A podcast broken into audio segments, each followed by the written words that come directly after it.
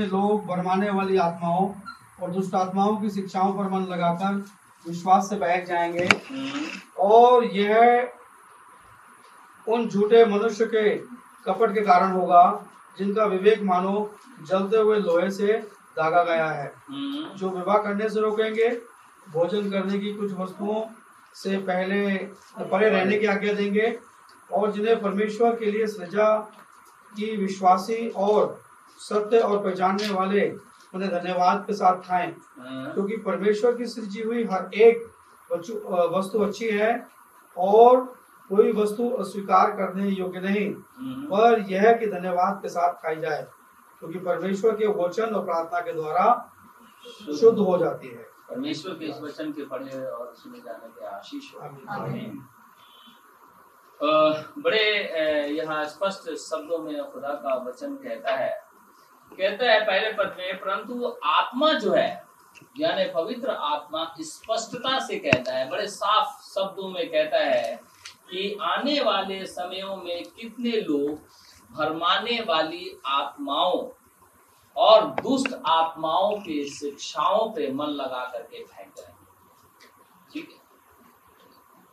दो तरह के स्प्रिट के विषय में बातचीत करता है, कहता है एक भरमाने वाली आत्मा और एक दुष्ट आत्मा की शिक्षा।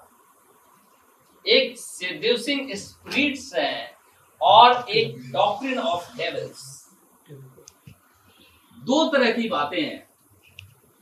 जो सेड्यूसिंग स्पिरिट होती है डिविनेशन की भी स्पिरिट होती है, उसे एविल स्पिरिट भी कहते हैं बैड स्पिरिट भी कहते हैं डेमंस भी कहते हैं। और इस तरीके से इसके इतने नाम हैं कि कहते हैं कि ये भ्रम की स्थिति पैदा करती है। और एक आत्मा है जो कि कहता है कि उसकी शिक्षा ही अलग है। दो तरह की बातें हैं। एक तो डॉक्ट्रिन ऑफ़ डेविल्स एकदम अलग है। और एक है कि आपको भ्रम की स्थिति में डाले हुए हैं। दोनों स्पिरिट एक बहुत ही अलग तरीके से विचार करती है। खुदा कहता है कि बड़े स्पष्ट शब्दों में मैं ये तुम्हें बात जताए देता हूँ। पॉलुस कहता है, आत्मा में होकर के कि मैं तुम्हें ये बात बताना चाहता हूँ। अभी भाई बात कर रहे थे।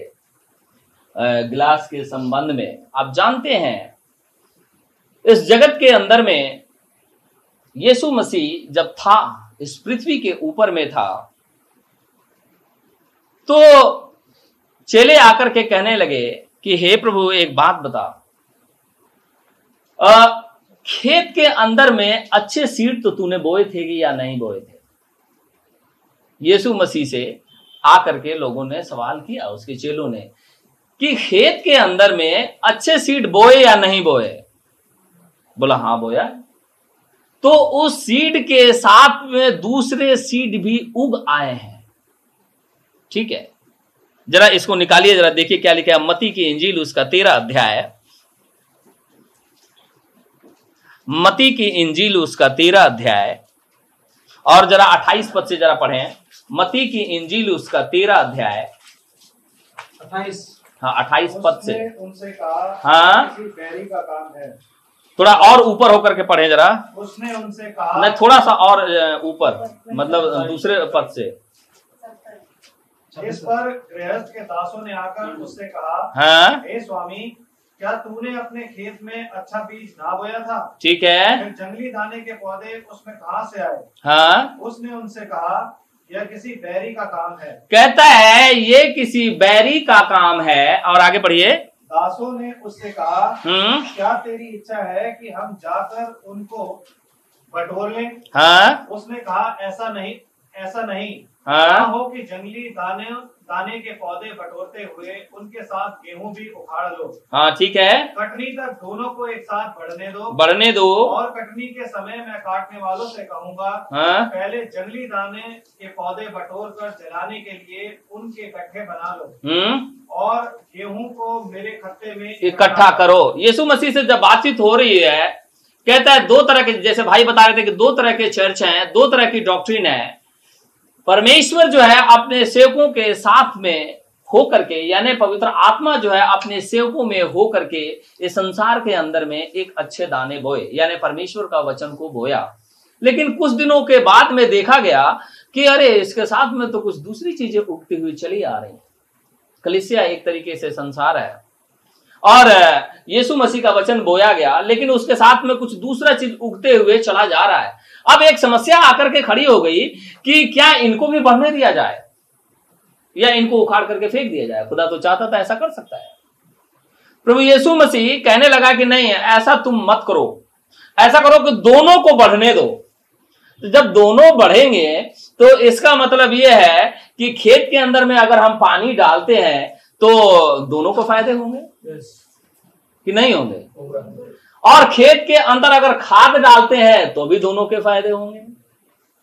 और दोनों को अगर प्यास लगती है तो भी अगर पानी पिलाते हैं, तभी दोनों को फ़ायदे होते हैं। दूसरी बात, खेत में अगर सोहनी भी करने जाते हैं तो डर लगा रहता है, कहीं ऐसा ना हो कि जंगली के साथ में दूसरी बीज को उखाड़ दिया जाए, इसलिए उसको और फ़ायदा पहुँचता है कि मुझे कोई छू नहीं रहा। और आकाश से अगर मेघ बारिश बरसता है तो उसमें भी उसको बहुत फ़ायदा होता है क्योंकि वो जाता है कि मुझे कोई छू नहीं सकता है। और इसके अलावा कहता है धूप जो निकल करके आती है आ, कि खुदा चाहता है कि उसके जो असली सीज हैं जो बेहतर तरीके से खुदा के में पाए जाते हैं उनको अच्छे धूप मिले तो वो दूसरा वाला भी बड़ा आनंदित होकर उस धूप का मज़ा लेता है। और दोनों एक साथ साथ बढ़ते चले जाते हैं। अब सवाल यह है कि ये दोनों एक साथ बढ़ रहे हैं और दोनों एक ही पार्ट से अपने रिसोर्सेस को भी इकट्ठा कर रहे हैं। तो ये एक समस्या आकर के इस दुनिया के अंदर में खड़ी हो गई।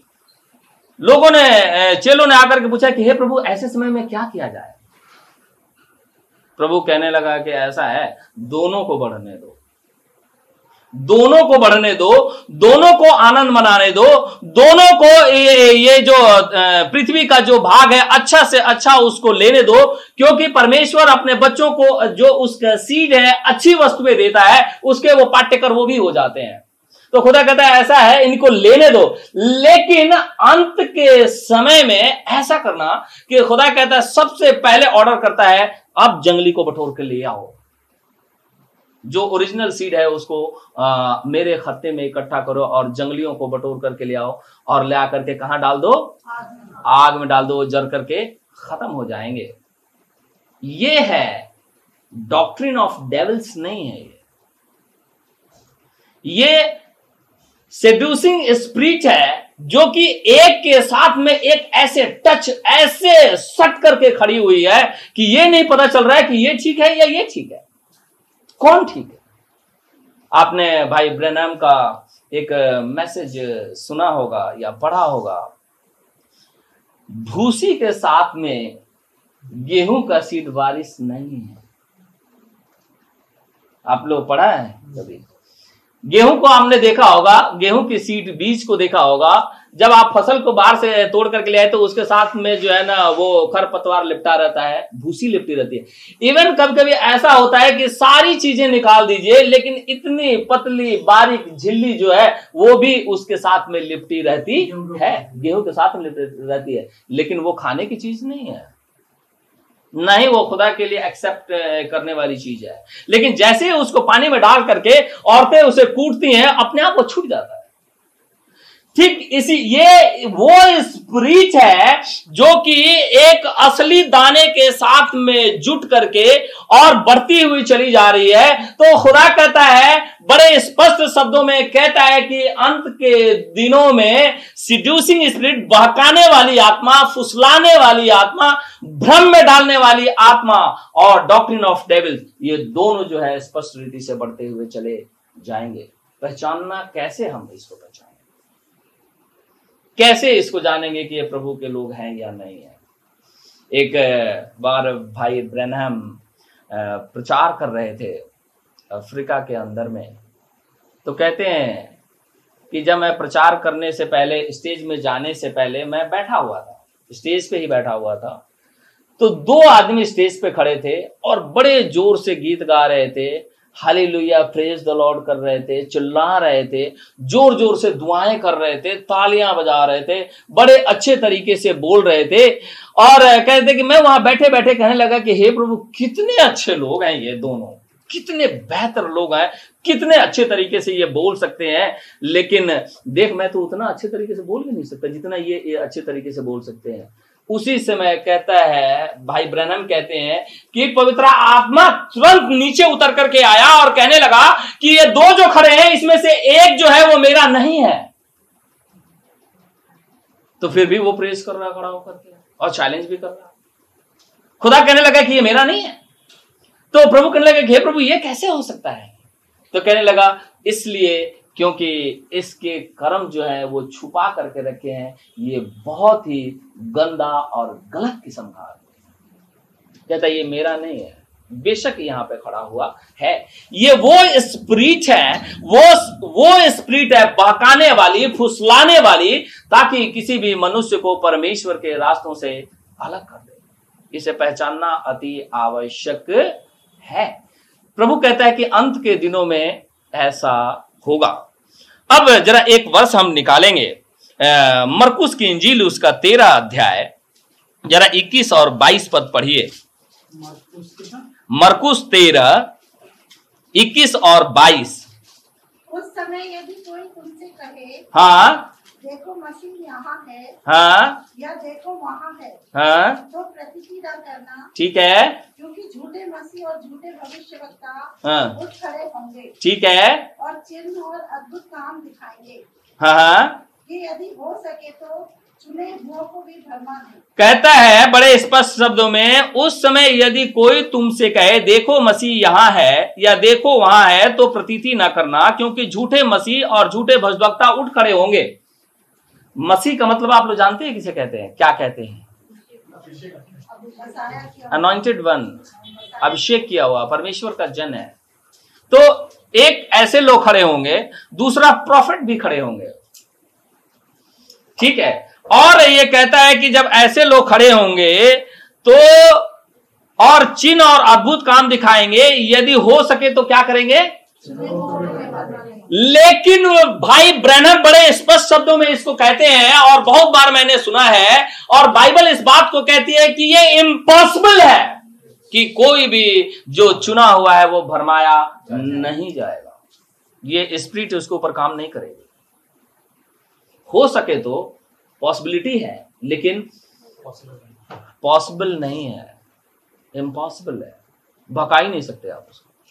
लेकिन ये प्रयास करती रहती है बार बार प्रयास करती रहती है, और इसलिए ये स्प्रिट प्रयास करती रहती है ताकि किसी भी व्यक्ति को कहीं भी पकड़ करके ऐसा दबाए कि वो चिल्ला करके खुदा का इनकार कर दे।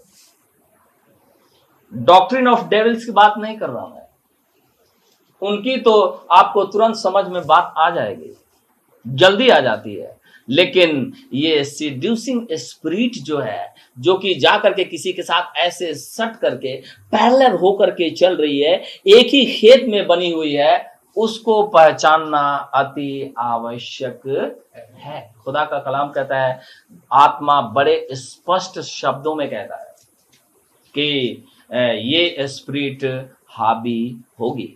लेकिन हम जब प्रभु में पाए जाते हैं तो हमारे पास में ये खुदा का आत्मा होता है कि हम उसे पहचाने या ना पहचाने। ठीक है? थोड़ा सा और आगे बढ़ेंगे। और, अब एक सवाल यहाँ उठता है। जरा इसको पहले पढ़ेंगे। पहला यहुन्ना उसका दूसरा अध्याय। पहला यहुन्ना उसका दूसरा अध्याय। और जरा 19 पद से पढ़ेंगे हम। वे निकले तो 18 पद से जरा पढ़िए देखिए क्या लिखा है? हे लड़कों ये अंतिम समय है। हाँ? और जैसा तुमने सुना है कि मसीह का विरोधी आने वाला है। कहता है तुमने सुना है किसके मुँह से? चेलों के मुँह से किसी सेवक के मुँह से और वचन में पढ़ा भी है क्या? कि मसीह का जो विरोधी है यानी जो अनॉइंटेड वन है उसका विरोधी आने वाला है। यानी शैतान ठीक है आगे उसके अनुसार अभी बहुत से मसीह विरोधी उठ खड़े हुए हैं? इससे हम जानते हैं कि अंतिम समय है। ये एक पहचान है लेकिन मैं आपको ये बात कहूँ कि आप थोड़ा सा पीछे हट जाइए एकदम। अगर जंगल में आप चले जाइए इज़राइल के समय में उसमें भी दोनों स्प्रिट एक साथ वर्क करती थी। तो क्या वो अंत था? लेकिन यहाँ लिखा है कि अंत के समय में ये दोनों स्प्रिट प्रबल होगी अदन की बाटिका से चला आ रहा है। लेकिन इस समय मैं इसीलिए बार बार कह रहा हूँ कि ये डॉक्ट्रिन ऑफ़ डेविल्स की बात नहीं कर रहा मैं। वो तो तुरंत समझ में आ जाएगा क्योंकि वो अपनी शिक्षाओं को लेकर के अलग हो जाते हैं। लेकिन यहाँ पे वो सिड्यूसिंग स्पीड की बात कर रहा हूँ जो एक साथ होकर के चल रही है पैरल चल रही है। उसको पहचानने की बात हो रही है। हाँ जरा आगे पढ़िए क्या लिखा है? तो सबसे पहली बात कहता है वो हमारे साथ में पहले से थे। यानी उन्होंने उस खेत के अंदर में खाद भी खाया ज़मीन का रस भी पिया है धूप भी लिया है पानी भी लिया है और किसान की निगरानी में भी वो बने रहे हैं। और? कहता है लेकिन अंत में कहता है हमारे के थे नहीं क्योंकि अंत में तो इसे जलाया जाना है। ठीक है आगे? क्योंकि यदि वे हमें के होते हाँ हमारे साथ रहते रहते पर निकल इसलिए गए कि प्रकट हो कि वे सब हमें के नहीं हैं। ठीक है? परंतु तुम्हारा तो उस पवित्र से अभिषेक हुआ है। कहता है तुम्हारा तो उस पवित्र से अभिषेक हुआ उस पवित्र से अभिषेक हुआ है। और तुम सब कुछ जानते हो। सब कुछ जानते हो। मैंने तुम्हें इसलिए नहीं लिखा कि तुम सत्य को नहीं जानते हाँ। पर इसलिए कि उसे जानते हो। हाँ ठीक है। इसलिए कि कोई झूठ सत्य की ओर से नहीं। है। सबसे एक सवाल कहता है कि झूठा कौन है? ठीक है इसी में बोलते बोलते कह रहा है झूठा कौन है? आगे। केवल वो जो यीशु के मसीह होने से इनकार करता है। कहता है कि केवल वही जो मसीह मसीह को यीशु को मसीह होने से इनकार करता है। और मसीह का विरोधी वही है हाँ। जो पिता का और पुत्र का इनकार करता है। बस कहता है कि ये वही विरोधी है। आपने देखा होगा बहुत से लोग कहते हैं कि यीशु मसीह के नाम में सारी बातें करो, लेकिन प्रभु यीशु मसीह के नाम में कुछ भी बात ना करो। लेकिन क्या ऐसा संभव है? संभव है? नहीं है। वो सारी बातें कहते हैं और कहते हैं कि यीशु मसीह के विषय में बातचीत ना करो, लेकिन हम सब जानते हैं, बेहतर तरीके से जानते हैं कि परमेश्वर जो है यीशु मसीह में होकर के जगत से हम मेल मिलाप किया, अपने पुत्र को बलिदान किया, और जो मनुष्य उस पुत्र के लहू के ऊपर में विश्वास करता है, अनंत जीवन केवल उसी का है। तो हम कैसे यीशु मसीह का इनकार कर सकते हैं? हम तो इनकार कर ही नहीं सकते। कभी कर सकते हैं आप? कोई भी नहीं कर सकता है। तो फिर झूठा कौन है? क्या ये ब्लेम लगाता है जो आपके ऊपर में कि आप यीशु मसीह को नहीं जानते हैं? ये आदमी झूठा है। कौन झूठा है फिर? ये वो स्पिरिट है कि बोलते बोलते बोलते बोलते एकदम आके करीब सड़ जाती है और जैसे करीब आकर के सड़ जाती है, सबसे पहले यीशु मसीह के वचन को इनकार करती है कि ये जो वचन लिखा हुआ है, ये ये यीशु मसीह का नहीं है। ये चेलों ने लिख दिया है। बहुत बार आपने देखा होगा कि लोग कहते हैं कि पौलुस जो था और यहुन्ना जो था वो मिर्ची खा लिया था। बहुत बार किताबों में लिखा रहता है, जो मैगजीन छप करके आती हैं तो उसमें जब तर्क वितर्क होता है तो वो कहते हैं कि यहुन्ना जो था, पटमुस टापू में जब गया था तो उस दिन ज़्यादा मीट खा लिया था या मिर्ची खा लिया था, उसके पेट में इसलिए तकलीफ़ हो गई थी, इसलिए वो ये सारी बातें लिख डाली हैं। प्रचार करते करते बोलते हैं वो लोग। लेकिन ऐसा नहीं है। ये वही स्पिरिट है जो कि एक साथ होकर के किसी को बर्बाद करती है और कहती है कि तुम मसीह को नहीं जानते। लेकिन ये तो गलत बात अगर मसीह को नहीं जानते तो किसके ऊपर आपका फाउंडेशन है? हमारा किसके ऊपर में विश्वास है? अगर यीशु मसीह हमारा उद्धार करता नहीं है तो सब कुछ व्यर्थ हो गया। कुछ भी नहीं बचा। उसी समय खत्म। क्योंकि यीशु मसीह हमारा उद्धार करता है और वही आत्मा हमसे कहता है कि देख भाई, ऐसा है कि अंत के दिनों में एक स्पिरिट प्रबल होगी जो कि एक साथ जुड़ करके चलेगी। उसको पहचानना अति आवश्यक है। नहीं तो वो भरमा देगी। अगर विश्वास में कमज़ोर है और परमेश्वर के सीड नहीं है और वाइल्ड सीड है, अगर परमेश्वर के सीड नहीं है, असली सीड नहीं है तो निश्चित तौर पर भगा देगी। और जब भगा देगी तो फिर से उसको वापस यीशु मसीह में ले आना अनहोनी सी बात है। इज़राइल के मध्य में ऐसा छाया हुआ था। मन से आप लोग हिचकिया का बेटा था मन से। हिचकिया बादशाह हुआ इज़राइल के मध्य में। बहुत अच्छा राजा रहा। जितनी भी असेरा और बाल देवताओं की मूर्तियाँ थी, सबको तोड़वा करके उसने बाहर फेंकवा दिया। इज़राइल के अंदर में खुशहाली बनी रही क्योंकि वो परमेश्वर का सेवक था। लेकिन जब उसका बेटा मन से राजगद्दी पे बैठा तो सबसे पहले उसने क्या किया कि जितने बाल देवताओं की मूर्तों को तोड़ दिया गया था, उनको सबको ला करके इसराइल में इकट्ठा कर दिया। दूसरा, जितनी भी असेरा की मूर्ति थी, उनकी सारी वेदियों को ले जाकर के यरूशलेम के भवन में, जहाँ पे यहोवा का निवास है, उसके अंदर में स्थापित कर दिया। और कहने लगा कि, हे इसराइलियों ऐसा करो कि इसकी पूजा और अर्चना करो। जरा एक वर्ष निकालेंगे। सेकंड किंग दूसरा राजा और उसका इक्कीस अध्याय, दूसरा राजा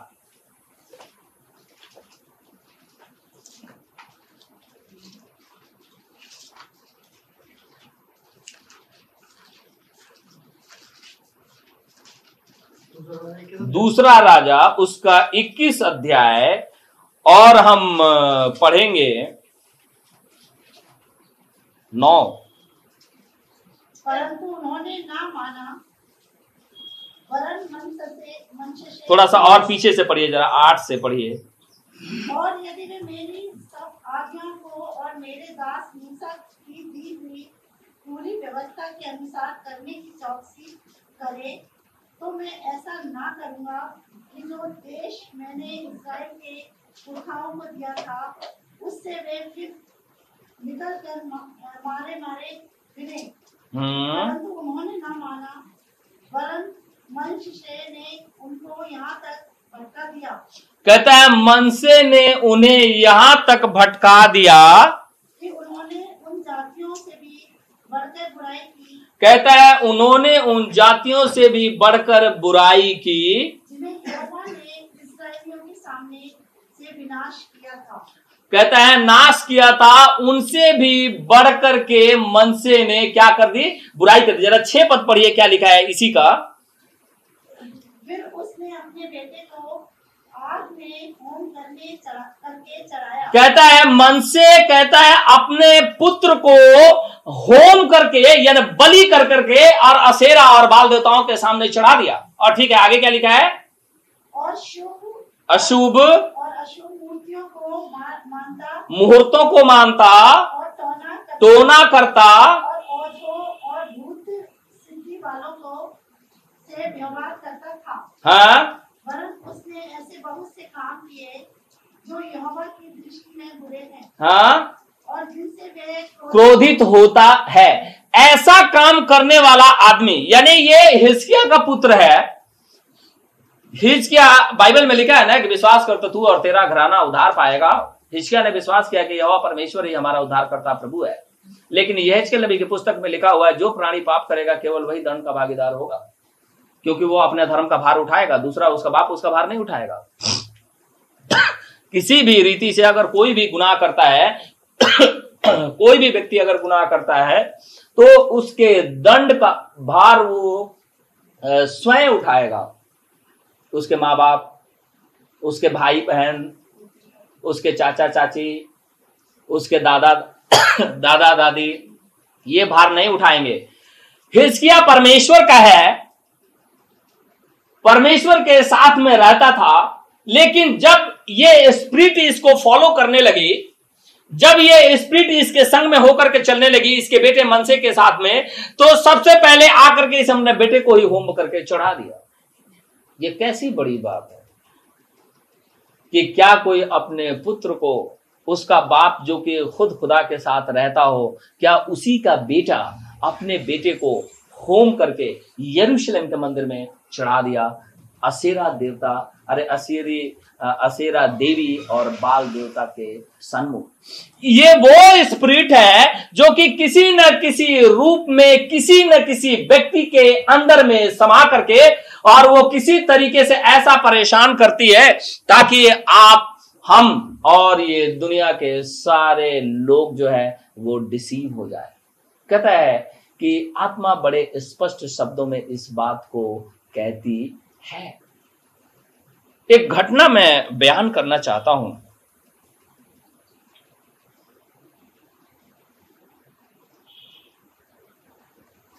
अहाब राजा के समय में आप सब अहाब राजा को जानते हैं। अहाब राजा और यहोशापात, ये दोनों ने मिलकर के चाहा कि रामोद के गिलाद पे चढ़ाई करें। दोनों ने एक मनसा की दोनों ने एक साथ बैठ करके इस बात को रचा और दोनों जाकर के कहने लगे कि ऐसा करो कि किसी नबी को बुलाते हैं और उससे पूछताछ करते हैं कि हमें गिलाद के रामोद पर चढ़ाई करना चाहिए या नहीं। ये बात ठीक है? आप लोग सब जानते हैं। अंत में क्या हुआ? सिद्धिकिया आया, बाल देवता का पुजारी था, लेकिन प्रभु को भी जानता था। और सिद्धकिया राजा जो, अरे सिद्धकिया जो नबी था, वो कहने लगा कि, हे राजा, तू जाकर के गिलाद के रामोद पे चढ़ाई कर, निश्चित तौर पे तो विजयी होगा। लेकिन यहोसा बात कहने लगा कि नहीं मुझे इसके बातों पर विश्वास नहीं है। आ, ऐसा करो कि कोई और इसराइल के अंदर में कोई नबी पाया जाता है उसने बोला हाँ एक मिका है।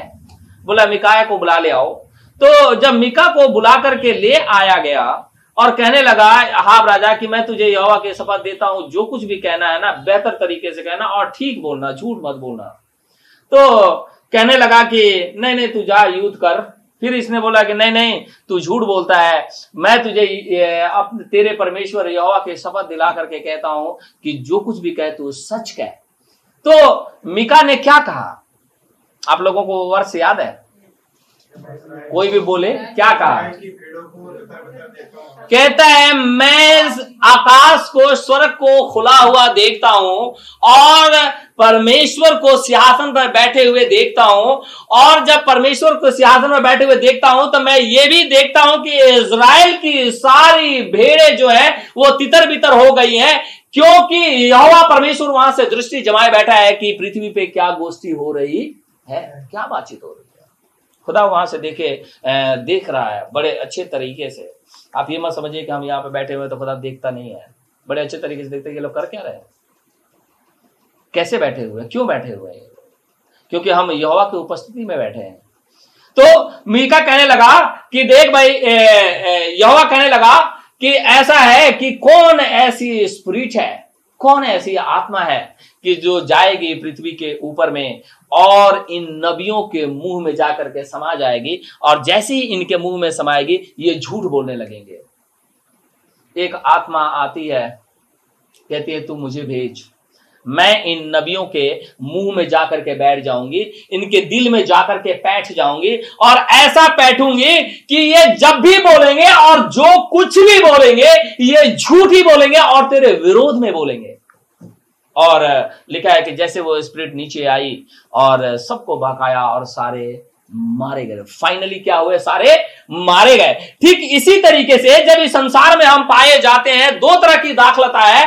अगर हम उसको बेहतर तरीके से नहीं पहचानते हैं और वो पैदलर एक साथ बढ़ते हुए चली जा रही है और उसके ऊपर अगर आपने विश्वास किया या मैंने विश्वास किया तो निश्चित तौर पर मारे जाएँगे।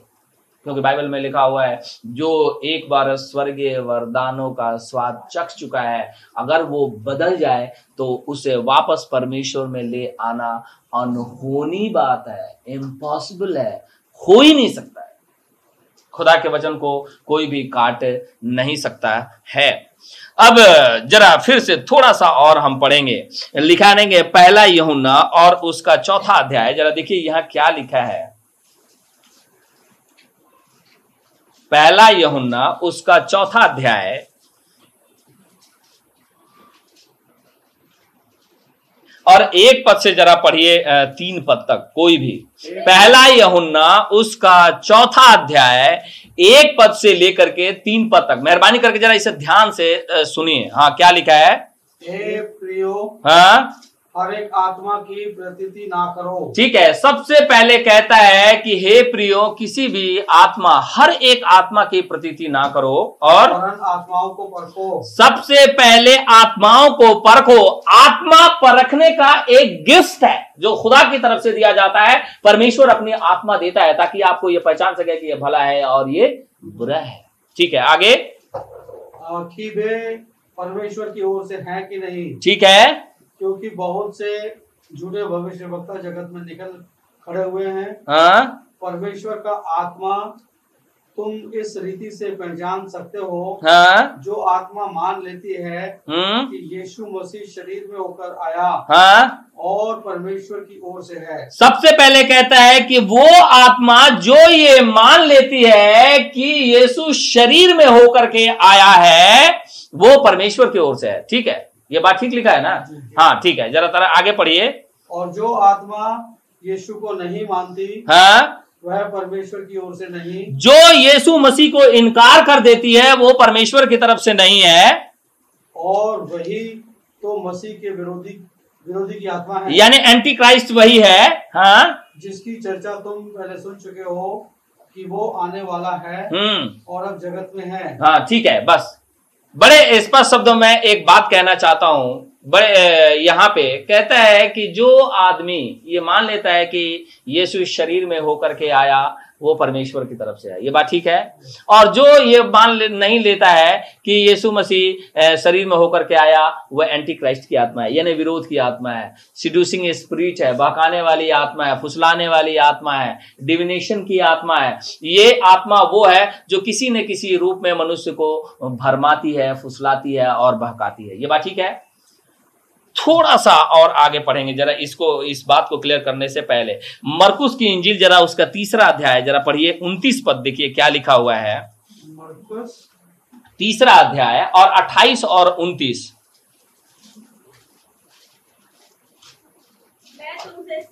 कहता हूँ कहता है मैं तुमसे सच सच कहता हूँ कि मनुष्य की संतान के सब पाप हाँ। और निंदा जो वे करते हैं क्षमा की जाएगी। कहता है मनुष्य के जितने भी गुनाह हैं सारे माफ़ कर दिए जाएँगे। परंतु जो कोई पवित्र आत्मा के विरोध निंदा करे हम्म। वह कभी भी क्षमा ना किया जाएगा। कहता है लेकिन एक शर्त है कि जो आदमी पवित्र आत्मा के विरोध में अगर एक भी बात कहता है तो उसके गुनाह माफ़।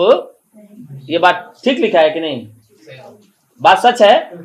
अच्छा। अब चलते हैं थोड़ा सा मैं इस सिड्यूसिंग स्पिरिट के विषय में बातचीत कर रहा हूँ। हम जब बाहर निकल करके जाते हैं किसी भी संस्थाई मंडली से बातचीत करते हैं उनसे कहते हैं कि जो बपतिस्मा है तो बपतिस्मे के संबंध में जैसे ही बातचीत करते हैं तो सबसे पहले वो कोट करते हैं मती 28 और उसका 19 पद। कहते हैं, यीशु मसीह स्वर्ग जाते समय कहने लगा, जाओ सारी जातियों को सुसमाचार का प्रचार करो और उन्हें पिता, पुत्र और पवित्र आत्मा के नाम से ठीक है, लिखा है ना? पिता, पुत्र और पवित्र आत्मा के नाम से क्या करो? बपतिस्मा दो। ये बात ठीक है? और हमने अभी पढ़ा है कि यीशु मसीह की बात ही सर्वोपरि है।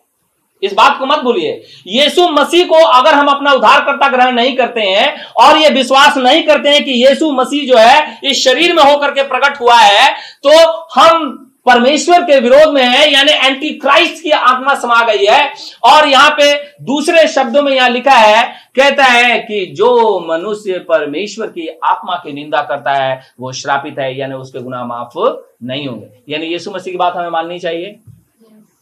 तो यीशु मसीह ने कहा है कि पिता पुत्र पवित्र आत्मा के नाम से बपतिस्मा दो तो बपतिस्मा देना चाहिए कि नहीं? नहीं। देना चाहिए। नाम से। देना चाहिए। लिखा है पिता पुत्र और पवित्र आत्मा के नामों से नहीं नाम से बपतिस्मा दो और वो नाम यीशु मसीह है। इसलिए बपतिस्मा तो हम यीशु मसीह के नाम से देंगे ही। क्योंकि जब हम यीशु मसीह के नाम से बपतिस्मा नहीं देते हैं, इसका मतलब यह हुआ कि एंटी क्राइस्ट समाया हुआ है। लेकिन संस्थाई मंडलियों के लोग कहते हैं कि नहीं, पिता, पुत्र, पवित्र आत्मा के नाम से ही बपतिस्मा देना चाहिए। तो अगर हम उनको क्या कहें, कौन सी स्पिरिट उनके अंदर में समाई थोड़ा सा आगे बढ़ते हैं। लिखा है बाइबल के अंदर में कि यीशु मसीह का जन्म कैसे हुआ? कोई बताए? सबको याद है। यीशु मसीह का जन्म कैसे हुआ? नहीं नहीं, पूरा वर्ष बोलिए। बाइबल का कंप्लीट वर्ष बोलिए। निकालिए मती की इंजिल, उसका पहला अध्याय।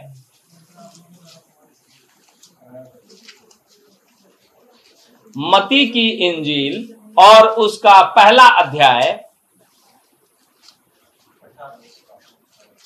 पहला अध्याय और अठारह पद जरा हम पढ़ेंगे।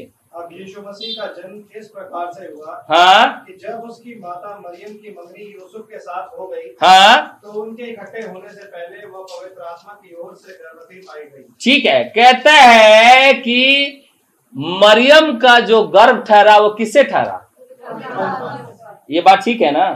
और ये भी बात को आप अपने मन में बेहतर तरीके से बना लीजिए कि पवित्र आत्मा के विरोध में अगर आप कुछ भी कहेंगे तो आपके गुनाह माफ़ नहीं होंगे। इस बात का ध्यान रखें।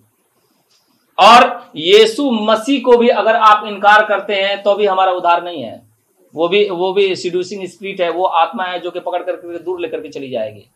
ठीक है? यीशु मसीह हमारा उद्धार करता है। पवित्र आत्मा के हम विरोध में बोल नहीं सकते। लेकिन यीशु मसीह का जन्म पवित्र आत्मा के द्वारा हुआ। ये बात ठीक है? लिखा है कि नहीं? अच्छा थोड़ा अब लुका की इंजिल जरा उसका पहला अध्याय निकालिए, मती मरकुस लुका। और उसका पहला अध्याय,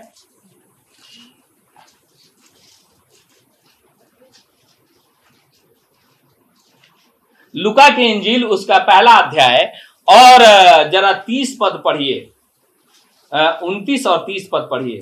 वह उस वचन से बहुत घबरा गई हाँ? और सोचने लगी हाँ। कि यह किस प्रकार का अभिवादन है। हाँ ठीक है। स्वर्गदूत ने उससे कहा हाँ। हे मरियम भयभीत ना हो हाँ। क्योंकि परमेश्वर का अनुग्रह तुझ पर हुआ है। एक मिनट कहता है परमेश्वर का अनुग्रह तुझ पे हुआ है। पवित्र आत्मा और मती कहता है कि तू गर्भवती होगी तो पवित्र आत्मा से होगी।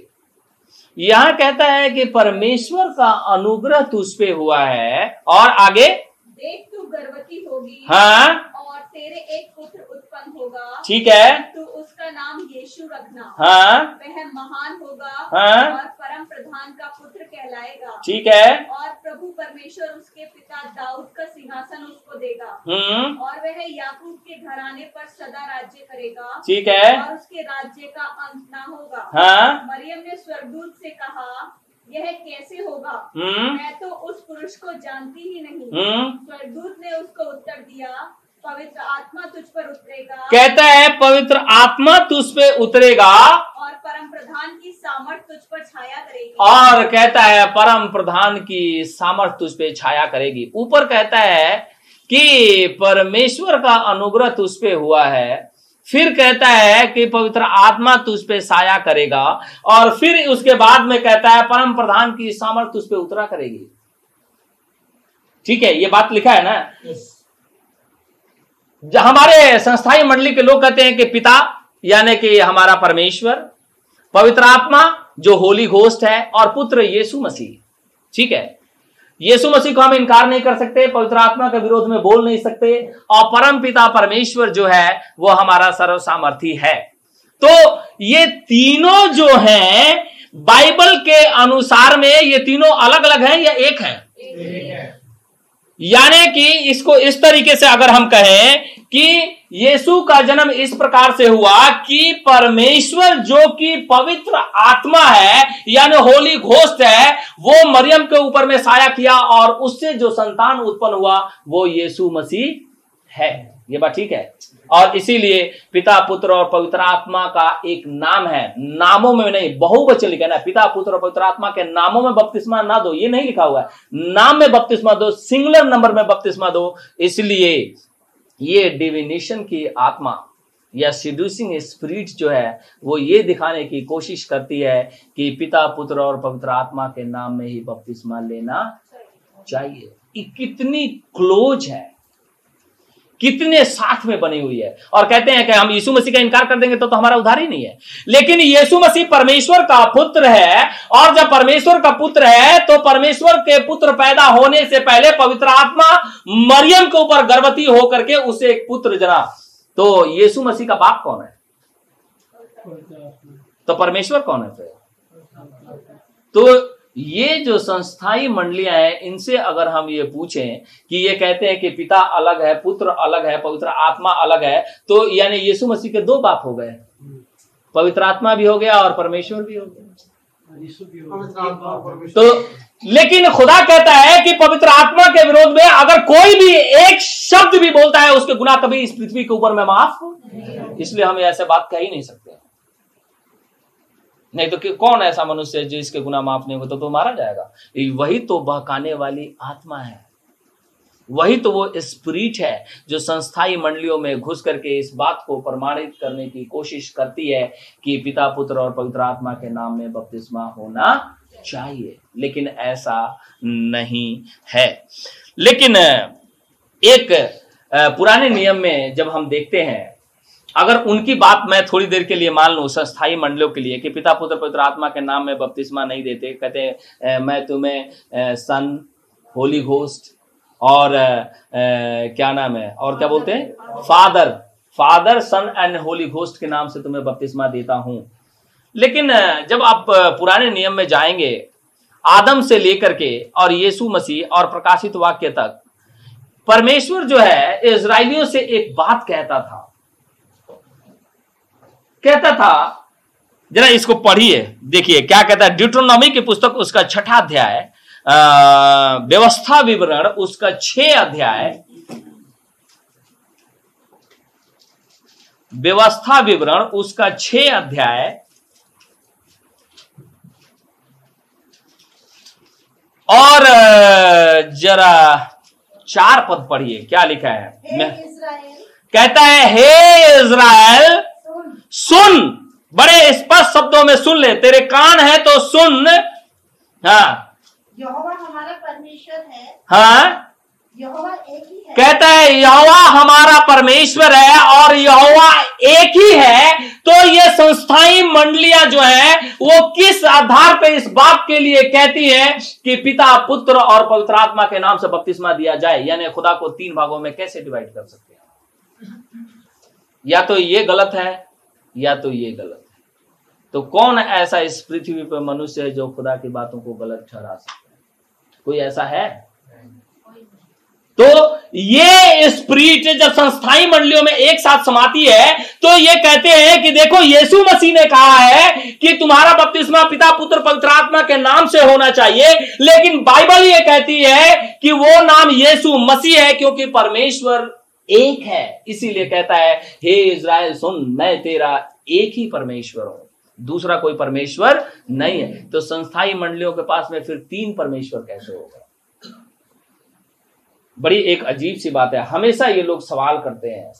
हमेशा इस बात को कहते हैं कि यीशु मसीह की बात माननी चाहिए। तो मैं कहा कहता हूँ कि यीशु मसीह की बात नहीं माननी चाहिए? यीशु मसीह की ही बात माननी चाहिए। और यीशु मसीह जो है यीशु मसीह में होकर के परमेश्वर हमारा उद्धार करता है। इसीलिए यीशु मसीह की बात ही माननी चाहिए। और यीशु मसीह की बात यही है कि परमेश्वर एक है, केवल एक है। इसलिए इफिसियों की पत्री में लिखा हुआ है, एक ही प्रभु है। क्या लिखा ही? एक ही आत्मा है और एक ही बपतिस्मा भी है। प्रभु भी एक है तो तीन कैसे हो सकते हैं? जब प्रभु एक है, पवित्र आत्मा एक है और बपतिस्मा भी एक है तो वो सारी चीज़ें मिलाकर के इस बात को स्पष्ट करती हैं कि यीशु मसीह केवल एक है। इसीलिए बपतिस्मा केवल यीशु मसीह के नाम में ही होना चाहिए। तो लोग कहते हैं कि भाई, वो तो चेलों ने कहा है। तो मैं उनसे ये कहता हूँ कि जब प्रभु एक है और कहता है कि, हे इज़राइल, सुन, मैं तेरा एक ही परमेश्वर हूँ और पेंटिकोस्ट के दिन वही परमेश्वर पवित्र आत्मा के रूप में आया, जो कि जिसके द्वारा मरियम गर्भवती हुई थी, वही पवित्र आत्मा इस पृथ्वी के ऊपर में आया और जब चेलों में आकर के समाया तो पत्रस खड़ा होकर के प्रचार करने लगा और वही आत्मा उसे कहने लगी कि, हे इज़राइलियों, सुनो, मन फिराओ और यीशु मसीह के नाम से बपतिस्मा लो तब तुम पवित्र आत्मा का दान पाओगे। वही आत्मा बात कर रही है कि नहीं? वही आत्मा बात कर रही है कि कोई दूसरा बात कर रहा है? वही बात कर रही है। वही पवित्र आत्मा है ना? वही पवित्र आत्मा कहता है, पुराने नियम डिट्रोनॉमी की पुस्तक में, और मरकुस की इंजिल बारह उन्तीस में भी यही बात लिखा हुआ है सेम कहता है कि तेरा परमेश्वर केवल एक है, जब परमेश्वर एक है, वही परमेश्वर मरियम के आत्मा के रूप में, मरियम के ऊपर में आया उसे पुत्र जना, और वही परमेश्वर जो है, जिस दिन यीशु मसीह का बपतिस्मा हुआ, उसमें से हो करके हमारे सारे कार्यों को, हमारे सारे गुनाहों को दूर किया। परमेश्वर केवल एक ही है। तो ये डिविनेशन या सिड्यूसिंग स्पिरिट कैसे संस्थाई मंडलियों में समा करके कहती है कि पिता, पुत्र और पवित्र आत्मा के नाम में बपतिस्मा दो। कैसे ये संभव है? एक बात और कहना चाहूँगा। आप सब जानते हैं बपतिस्मे का अर्थ क्या है? आप लोगों का सबका बपतिस्मा हुआ है। बताइए, बपतिस्मा का अर्थ क्या है? लिखा है बाइबल के अंदर में कि हम प्रभु यीशु मसीह के साथ में क्या कर जाते हैं? गाड़े जाते हैं। जरा निकालिए, ये लिखा है रोमियो के पत्र, उसका छह अध्याय। रोमियो की पत्री, उसका छह अध्याय। मत्ती मरकुस लुका यहुन्ना उसके बाद में प्रेरितों के काम फिर रोमियो।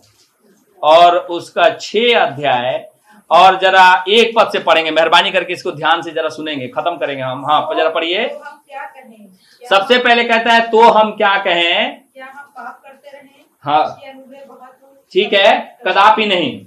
हम जब पाप के लिए मर गए हाँ। तो जीवन ठीक है।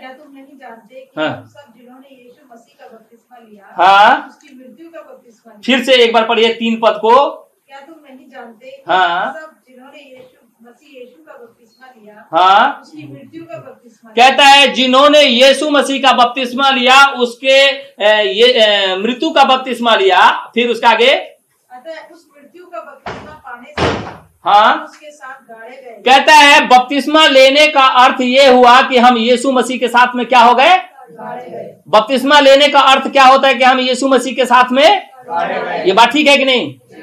बपतिस्मा लेने का अर्थ क्या होता है कि हम यीशु मसीह के साथ में और नीचे की लाइन में क्या लिखा है? ताकि जैसे मसीह पिता की महिमा के लिए के द्वारा मरे हुए से जिलाया गया हाँ। वैसे ही हम भी नए जीवन की कहता है, जब आप नीचे भी और पढ़ेंगे, कहता है, जिस तरीके से यीशु मसीह के साथ में हम गाड़े गए हैं, वैसे ही हम यीशु मसीह के साथ में हम क्या होंगे? जैसे हम यीशु मसीह के साथ में गाड़े गए हैं, वैसे ही यीशु मसीह के साथ क्या होंगे? अब जिलाएगा कौन? या नीचे जरा पढ़िए क्या लिखा है, थोड़ा सा आगे।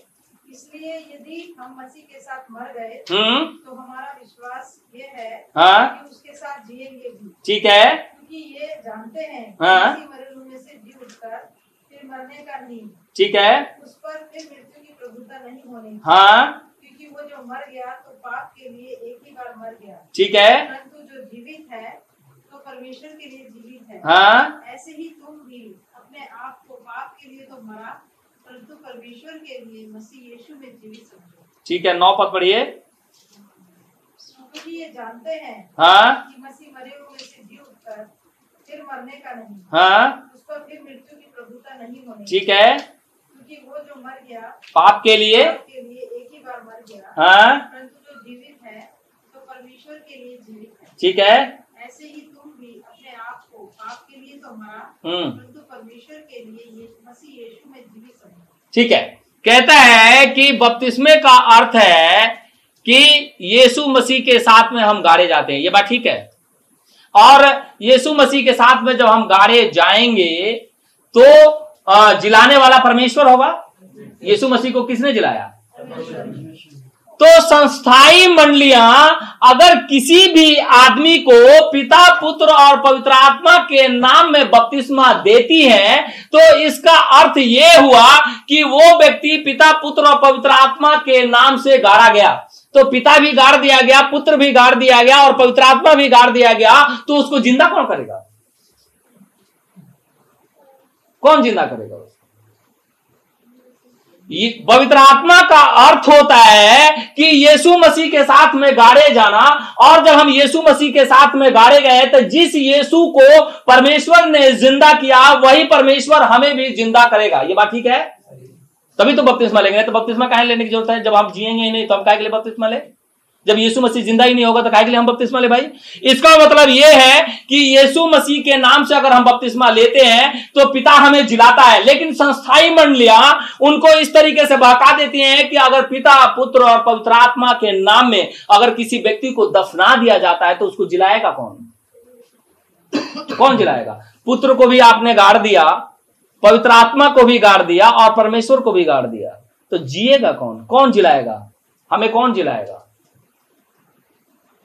कौन जिलाएगा हमें? इस पृथ्वी पर या आकाश में कौन बच गया कि जो आपको जिला दे? कोई बचा? इसका मतलब यह है कि यह डिविनेशन आत्मा जो है और यह बहलाने और फुसलाने वाली आत्मा इसीलिए बपतिस्मा दिलवाती है ताकि आप दोबारा जीवित ना हो। मारे जाए। इसीलिए हम किसी भी व्यक्ति को पिता, पुत्र, पवित्र आत्मा के नाम से बपतिस्मा नहीं देते। लेकिन पिता, पुत्र, पवित्र आत्मा का एक नाम है, जो यीशु मसीह है, ताकि हम यीशु मसीह के साथ में जब हम गाड़े जाएँगे तो परमेश्वर हमें भी जिला देगा, जैसे यीशु मसीह को जिला दिया था। इसलिए हम यीशु मसीह के नाम से बपतिस्मा देते हैं, ताकि खुदा हमें भी जिलाए। तो ये आत्मा कैसे इनको भरमाई हुई? एक साथ रह करके इसी बाइबल में से कैसे? वो तो तीनों को गाड़ देते हैं। बड़ी आश्चर्य की बात है और उनको बात समझ में नहीं आती।